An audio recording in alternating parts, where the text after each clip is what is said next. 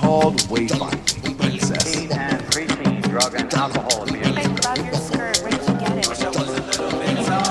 If you survive, Rick Train, you will be a weapon. You'll be the best kid in the world. How do I prove to the world that I'm here and that I'm a man, that I'm not a little kid anymore? And I'll only be young once. In this lifetime, you don't have to prove nothing to nobody except yourself. Our deepest fear is not that we are inadequate. Our deepest fear is that we are powerful beyond measure.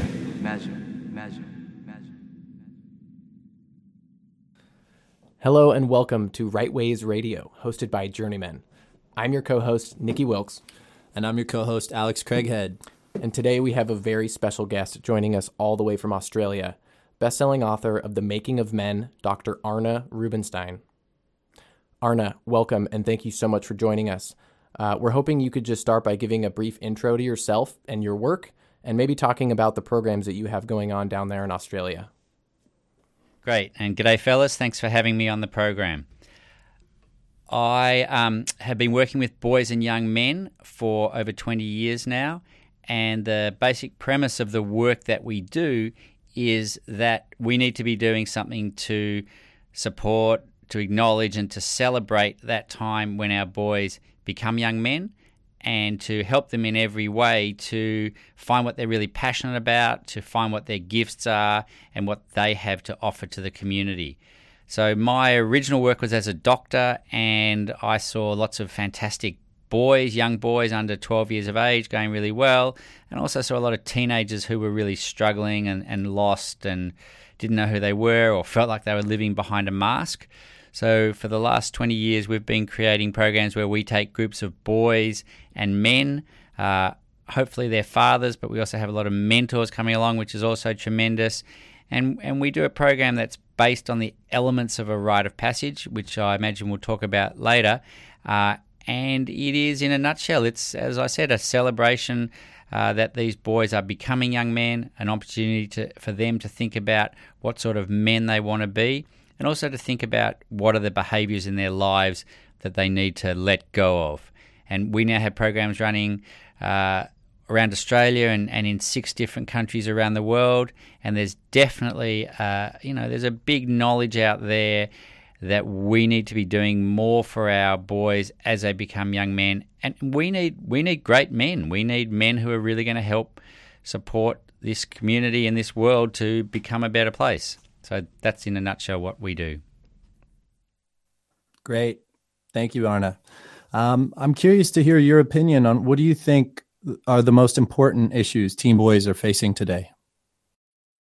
Okay, it's a great question, and it is such a tricky time for teenage boys. Today there's so much going on. There's so much pressure on them to be a certain way. Marketing is more sophisticated than it's ever been before, and it's telling them that unless they are a certain way, unless they look a certain way, unless they have certain clothes, unless they do certain things, then, there's kind of something wrong with them. And the biggest issue I believe they're facing is to have the self-confidence and awareness that who they are, who they really are, is actually perfect and brilliant, and that's what we want. That they're all different, that they've all got their own unique talents and gifts, their own spirit, their own genius, and that's who we want and need them to be. So that's one really big issue. Of course, there's the prevalence of all the potential problems that can happen with drugs and alcohol and the risk-taking behaviour. There's a big issue with technology, which is just so prevalent everywhere. And yes, there are great things about technology, but there's also a huge opportunity for them to get lost in technology. It's kind of like the modern day drug of our young people. And the other big issue that I believe is that they're not having a rite of passage, which is what I'm so passionate about. They're not having what would have happened in every Indigenous community around the world, where a ceremony, a ritual would have been created to celebrate this time. And then on top of that, there's a lot of confusion about just the whole world and the future of the world. It's a big time for teenage boys, I believe. Yeah, thank you for identifying those issues. And it sounds like so much is shared, you know, even across the globe. What you work with there in Australia is totally relevant for us here too in the US. And on that topic of rites of passage, I can remember back to my first time as a teen boy hearing that word and feeling super confused. I'm wondering if you can, you know, define that term, rite of passage, for our audience and maybe name why it's important today. Okay, well, yeah, rites of passage are what I am extremely passionate about and what a big part of my professional career has been devoted to. And basically, a rite of passage is a process that creates a transformation in a person, and it's done in a ritual way and it's facilitated. So I'll explain each of those things. So the first thing around a transformation is we have different stages in our lives. So for a male, there's the stage of being a young boy, and then being first of all, a baby, then a young boy, then a teenager, then a man, and then an elder, and eventually someone who is, you know, ready to pass on. And historically, and in Indigenous communities, all of these stages would have been marked. And how we treat a boy and how a boy acts is different from how a young man would act, and is different from how an older man would act, and different from how an elder in the community would act. And what I see, and when the problems arise, is when boys are still acting like babies, when teenagers are still acting like boys, when men are still acting like teenagers, and when older men, you know, refuse to accept the fact that they actually are older and that's a, you know, different stage of life, and are still trying to pretend that they're young and actually are competing and holding down the men who are younger than them. So the Indigenous communities all actually did the same thing, and there's been some study around this, and there was a Belgian anthropologist, Arnold van Gennep, who actually coined the term rites of passage. And what he found is that in these communities, they would all have these ceremonies and rituals, and that they all consisted of the same elements where whoever was going through the ritual would be separated for a period of time from the community, would go through a transformational process that would be facilitated and done with enormous respect. And then that person would come back to the community, and they would be seen by their community as being at the next stage in their life. And they would also step up and be in the next stage in their life.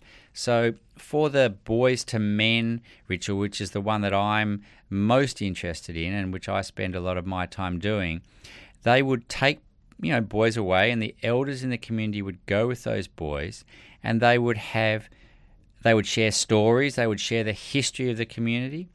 There would be challenges that the boys would go through. There would be the creation of a vision for the future for that boy. They would look at things that no longer serve, behaviors that as a young man you would not still do, that maybe would be okay when you're a boy. And then the other big thing is that each of the boys and young men would be honoured, acknowledged, seen for their actual gifts, their unique spirit. So there would be a process whereby they would actually be honoured in that way. And then they would return, and there would be a big community celebration where the whole community would come out and recognise each of these young men. And what I know, because we've been doing these programs for over 20 years all around Australia and now in 6 countries around the world, that we can still be creating these processes in a really appropriate, contemporary way, and that will change people's lives. We can take boys, we can spend time with them, we can bring in their fathers and other men, we can share stories with them, we can answer their questions, we can set challenges for them, which, by the way, if we don't set challenges, they will go and find their own. A lot of the risk-taking behaviour that we see, a lot of the fights, the gangs, the driving their cars stupidly fast, the drugs, that's all about these boys trying to prove to themselves that they're men. And we can do it in a safe, appropriate way. We can help them create a vision for the future, and we can absolutely honour and recognise each of them as being an individual, having their own genius and spirit, and telling them that these gifts that they have are actually their gifts to the community. So what I'm interested in and what we're going to be doing with you guys when I come over there in April is actually doing some training around this work and running a father-son program, which will have boys and their dads or mentors, and doing it in a way that I know from the work that we've done changes the lives of these boys as they become young men. Thank you for identifying the importance of a rites of passage. I think it's clear that many of the issues we're seeing teens face today are directly related to the lack of a rite of passage in Western society and how important it can be for a community and their youth. I'm curious, Arna, what are the key resources for a community that may want to create meaningful rites of passage for their youth? Another fantastic question. And just before I answer that, I just want to make one point, which is very important. And that is that rites of passage were not only for boys becoming young men, equally as important for girls as they become young women, and communities around the world created those rites of passage as well, and at different stages in our lives. The one we're talking about today and focusing on is the boy to young man, which I believe is incredibly important, but just note that, you know, at various stages in our lives, it's extremely important to mark and acknowledge the fact that we're moving to a different place. In terms of the key resources, I think the first thing is actually a desire and an understanding of what we're trying to do. So I'm really excited to be coming over there to you guys, and what we'll be looking at is, you know, what does it take to create a meaningful rite of passage? If we understand it, if we understand the elements, which is that we need to create a space where we can take the boys for a period of time. We need to do the key elements in a rite of passage, which is the sharing of stories as a way of passing on wisdom and knowledge, creating an appropriate challenge, helping them create a vision, and doing an honouring. That's a big part of it. And we need to be training men and women to actually understand this work and to see how they can create their own programs in their own way, in their own community. And I think one of the things that one of the big misunderstandings is people think that a rite of passage has to be like what they might have seen on National Geographic, where someone's jumping off a huge tower or killing a lion or being circumcised. And, you know, they were the rites of passage that happened in an Indigenous community. We need to look at contemporary programs, and they can be done in so many ways. We will be doing it by creating a three-day camp where we'll have groups of people, but it can also be done, at home. When a boy turns 15, there can be a celebration around his birthday. It can be done through sporting organisations. There are many, many ways that a meaningful rite of passage can be created, but the key is we have good, healthy people to facilitate the program. And we look at what are the circumstances, what's the community, and what will be the best way to overlay these elements of a rite of passage into that program. So just a quick example. I went overseas. Actually, in December, I went to Patagonia, which was amazing. And I went with 4 other men, and we're at different ages and stages in our lives, but we decided we actually wanted to use the rite of passage elements there. So the background to our program was we were traveling overseas and we were in Patagonia. But whilst we were away, we shared our stories really deeply. We talked about our challenges in life and what's happening for us. We looked at what is our vision for the future, how do we want to be going forwards at our different ages. And then we also did a process where each of the men was honoured and recognised by the other men in the group, and we told that man, you know, what the gifts and genius and spirit we saw in him. And that was an incredibly powerful process. So I'm also very interested in how rites of passage can be introduced into schools. And here in Australia, more and more schools are wanting that, and they're looking at their school camps and what they can do. You know, it's great if we can get parents involved, but we know we can't always do that. And there's lots of things that we can be doing in the, you know, within the school system. So I'm very interested in educating as many people as possible and then supporting them to find their way of doing a rite of passage in their own community. Awesome. Thank you, Arna.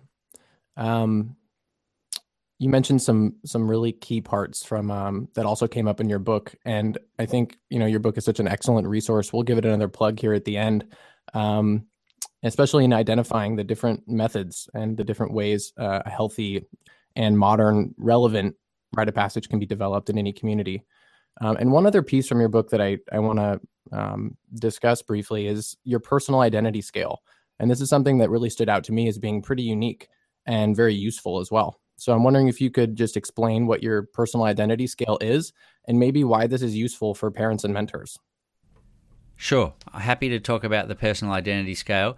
And I've been working with boys now, I mean, as a doctor and with the other work for around 25 years. And in the programs that we've done, we've had over 30,000 people come through. And what I notice is that there are definitely patterns. And when I look at teenage boys, and we look at, how do we identify if a boy is doing well, if he's sort of in between and could go either way, or if he's in a critical situation. And I, in my personal identity scale, look at 5 different things. And the first is if he has healthy family relationships, if he's good with his parents, that's a really good sign. If he's not talking to his parents, if there's a war going on at home, if at every point he's trying to get out of the house, doesn't talk to his dad and fights with his mum, that's a bad sign. Having key life skills like being able to look after themselves, being able to manage certain things is also very important. If they have good physical health, if they're playing sport, if they're healthy, that's a good sign. If they're unwell all the time, struggling there, that's not as good for them. Extremely important is that they are recognized and acknowledged for their unique gifts and talents. When a boy, a young man knows what he's good at, feels confident about it and is able to pursue that, that's a very good predictor of a positive personal identity. But if he feels like he's hopeless and no one sees him, that's a problem. And interestingly, in my work, what I often see is many of the really talented, capable young men don't value their own gifts, don't feel it's seen, and think it's more important to be, the way everybody else is. And the final one I talk about is the transition from boy to young man being supported and acknowledged, basically having a rite of passage, so that they are not only seen as a young man, but they feel like they're a young man, and so that they're not being treated still like a boy and not acting like a boy, which creates all sorts of problems, but are actually in the space where their family, their community treats them as a young man, and they're proud of that. So what I've done is I've identified these 5 areas, and we have a simple tool that we use to assess and give a score of 0, 1, or 2 for each of these different areas. And if a boy comes back with a result of 8 to 10, that's a really good sign. If he comes back with a 5 to 7, that's an indication that, he could go either way. We've got to support him and make sure that we keep him up on the top end of the scale. And the kids who are sort of 4 and less, they're the ones that we say, look, we really, this is kind of critical. And that would be a scenario where you've got a kid who, is, as I said, not getting on with his family, doesn't have basic skills, is unhealthy, which may be due to the fact that he doesn't exercise, eats lousy food, maybe a smoker, doesn't know what his own gifts and talents are, has no idea about that sort of thing, and hasn't been supported through the transition, still often feels and acts like a boy, that boy, that young man is at risk. So we've actually developed an online process which we call our Teen Tracker, and it's on our website, and anybody can hop on and they can have a look at it, and they can score the boy that they're working with, and it's just a general indication.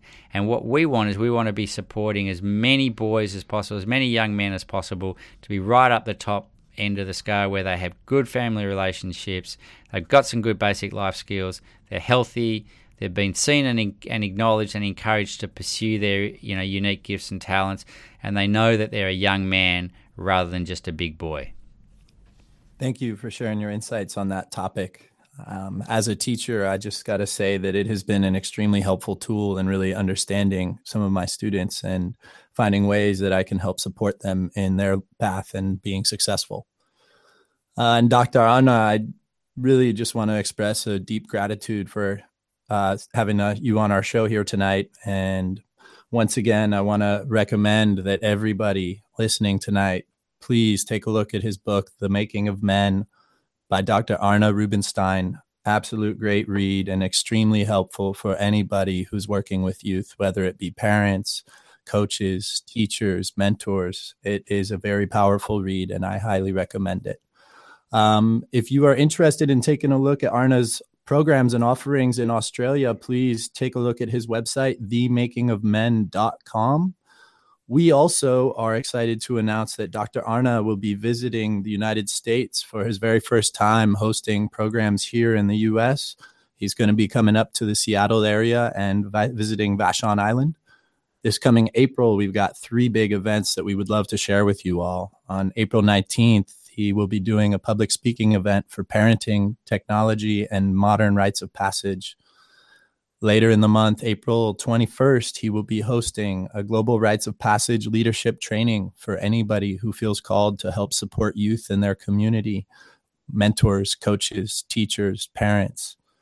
And then finally, on April 22nd through 23rd, he's going to be helping us host a father and son adventure weekend for teen boys and their dads and mentors to come and build their relationship together and step outside of their normal routines. Dr. Arna, thank you again for being with us tonight. We really appreciate your time. Look, it's an absolute pleasure. I'm very excited. And I just want to add on what you said. We're doing something really fabulous with the leadership training that we're doing, which is we're starting the training on the Friday. And then on that evening, the fathers and sons are actually going to come in. The leadership training is for men and women. And then for the men who attend the training who want to stay over, which I would highly recommend, we're actually going to run the father and son weekend. And the last 2 days of the training will actually be attending the weekend, seeing the elements of a rite of passage and how we do them. So my hope is that as a result of this, we will have more rites of passage programs happening for boys and girls in the Seattle area and around the United States. And, you know, I really hope that this is the start of something big, because the vision here is to bring rites of passage into the mainstream and for it to become a normal thing that when a boy reaches puberty or a girl reaches puberty, that the community is doing something really special to celebrate them, to acknowledge them, and to support them to become the best men and women that they can. So I really appreciate and thank you for this opportunity. Beautiful. Thank you so much, Arna. And I'm so glad you spoke to the importance of this work across the gender spectrum and as we have identified in every community. I just want to give a quick shout out to one of our sponsors, The Voice of Vashon, KVSH here, which is the studio we're broadcasting from today. And if you want to check out more about Journeymen and our programs, you can visit us on the web at www.journeymen.us. And obviously, you can find us on Facebook along with Arna's programs and The Making of Men. Arna, once again, thank you for tuning in. And this is Right Ways Radio. Have a great evening.